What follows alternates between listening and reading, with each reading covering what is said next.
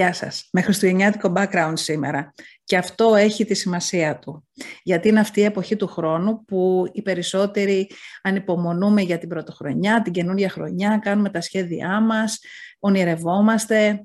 Όμως, ξέρετε κάτι, παρότι αυτό είναι εξαιρετικό και είναι, μας βοηθάει να προχωρήσουμε μπροστά, είναι, υπάρχει ένα πράγμα το οποίο θεωρώ ότι είναι ακόμα πιο σημαντικό από αυτό είναι να γυρίσουμε πίσω στο χρόνο και να αναλογιστούμε πώς πέρασε αυτή η χρονιά.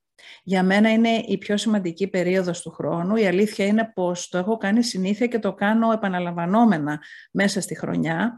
Όμως, ειδικά αυτή την εποχή, Δεκέμβριος μήνας, που μένουν λίγες μέρες μέχρι να έρθει ο καινούριος χρόνος, είναι υπέροχο να πάρουμε μολύβι και χαρτί. Ε, όχι μόνο να αναλογιστούμε, γιατί πάντοτε το λέω το μολύβι και το χαρτί, ή έστω ψηφιακά που πολλοί έχουν συνηθίσει πια και έχουν υποκαταστήσει το μολύβι και χαρτί, το οποίο δημιουργεί κάποιες εγκεφαλικές διεργασίες, γι' αυτό το λέω μολύβι και χαρτί. Όταν παίρνεις και γράφεις, οι ειδικοί λένε ότι αποτυπώνεται στο χαρτί διαφορετικά και στον εγκέφαλο αυτό το οποίο καταγράφεις. Αλλά έστω, με όποιο τρόπο εσάς σας εξυπηρετεί, γυρίστε πίσω το ρολόι του χρόνου από την 1η Ιανουαρίου της χρονιάς που ξεκίνησε μέχρι και σήμερα και καταγράψτε όλα αυτά τα οποία έχετε κάνει και έχετε πετύχει. Και δεν μπορώ να πιστέψω ότι δεν υπάρχει άνθρωπος ο οποίος δεν έχει καταφέρει έστω και ένα πράγμα. Δεν είναι ανάγκη να είναι κάτι σημαντικό. Αυτό το οποίο είναι χρήσιμο είναι να καταγραφεί το όποιο βήμα έχουμε κάνει, μικρό ή μεγάλο.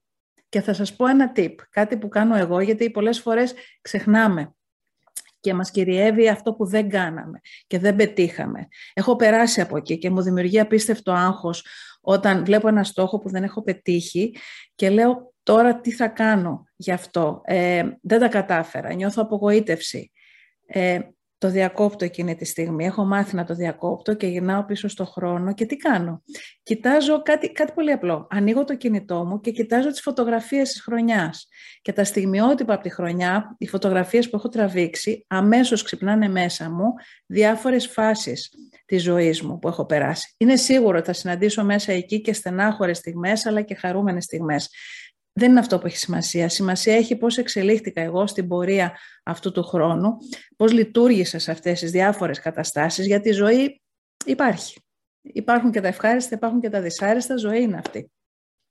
Ε, δεν θα ήταν ενδιαφέρουσα και χωρίς αυτά. Ε, οπότε κοιτάζω τις φωτογραφίες, κοιτάζω πώς ήμουνα, πώς άλλαξα, ε, ανθρώπους με τους οποίους βρέθηκα, πράγματα τα οποία έκανα ή δημιούργησα, Πάντοτε, σας το υπογράφω, πάντοτε υπάρχει κάτι στο οποίο μπορείτε να ανατρέξετε και να ε, θυμηθείτε το μικρό βηματάκι μπροστά που κάνατε. Αυτό είναι το οπλοστάσιό σας για τους στόχους που θα θέσετε για την επόμενη χρονιά. Είναι αυτό που θα σας δώσει την πανοπλία σας, να νιώσετε καλύτερα με τον εαυτό σας, να ξεπεράσετε όλη αυτή την απογοήτευση για τους στόχους που δεν πετύχατε μέσα αυτή τη χρονιά και τελείως διαφορετικά πια να ετοιμαστείτε για τη νέα χρονιά και τους νέους στόχους που θα βάλετε. Ε, σε ένα δεύτερο βίντεο θα σας μιλήσω λίγο παραπάνω για τους στόχους, τη στοχοθεσία και τι μπορούμε να κάνουμε για να τους πετύχουμε και να είμαστε όσο γίνεται πιο κοντά στο σχέδιο που έχουμε βάλει.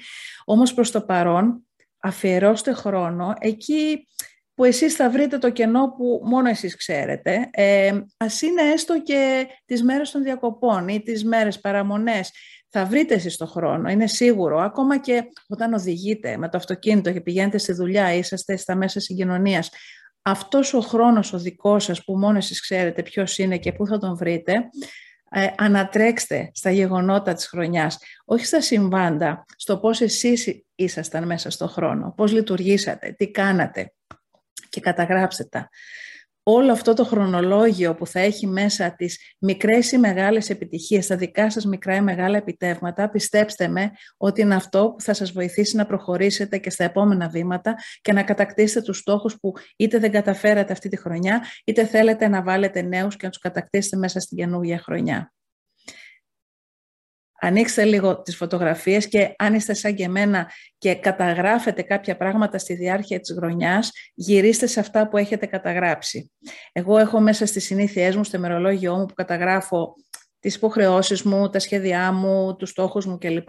Καταγράφω και αυτά που πετυχαίνω κάθε μέρα. Είναι μια συνήθεια που με έχει βοηθήσει όλα αυτά τα χρόνια. Θα σας μιλήσω και γι' αυτό και αν είναι κάτι που σας ενδιαφέρει μπορεί να σας δώσω και ένα, ε, ένα πρότυπο να έχετε κι εσείς να το βάλετε στη ζωή σας, γιατί βοηθάει πάρα πολύ και σε καθημερινή βάση να νιώθετε καλύτερα με τον εαυτό σας, αλλά και όταν ανατρέχετε προς τα πίσω να βλέπετε τι έχετε κατακτήσει. Όλα αυτά τα τσικ τα οποία έχουν υπάρξει στη λίστα σας και στο ημερολόγιό σας ή στην καταγραφή σας με οποιαδήποτε μορφή εσείς επιλέγετε, ψηφιακή ή χειρόγραφη, είναι ένα εξαιρετικό εργαλείο για να μπορέσετε να δημιουργήσετε προς το μέλλον στους στόχους που έχετε βάλει στο νου σας και θέλετε να κατακτήσετε.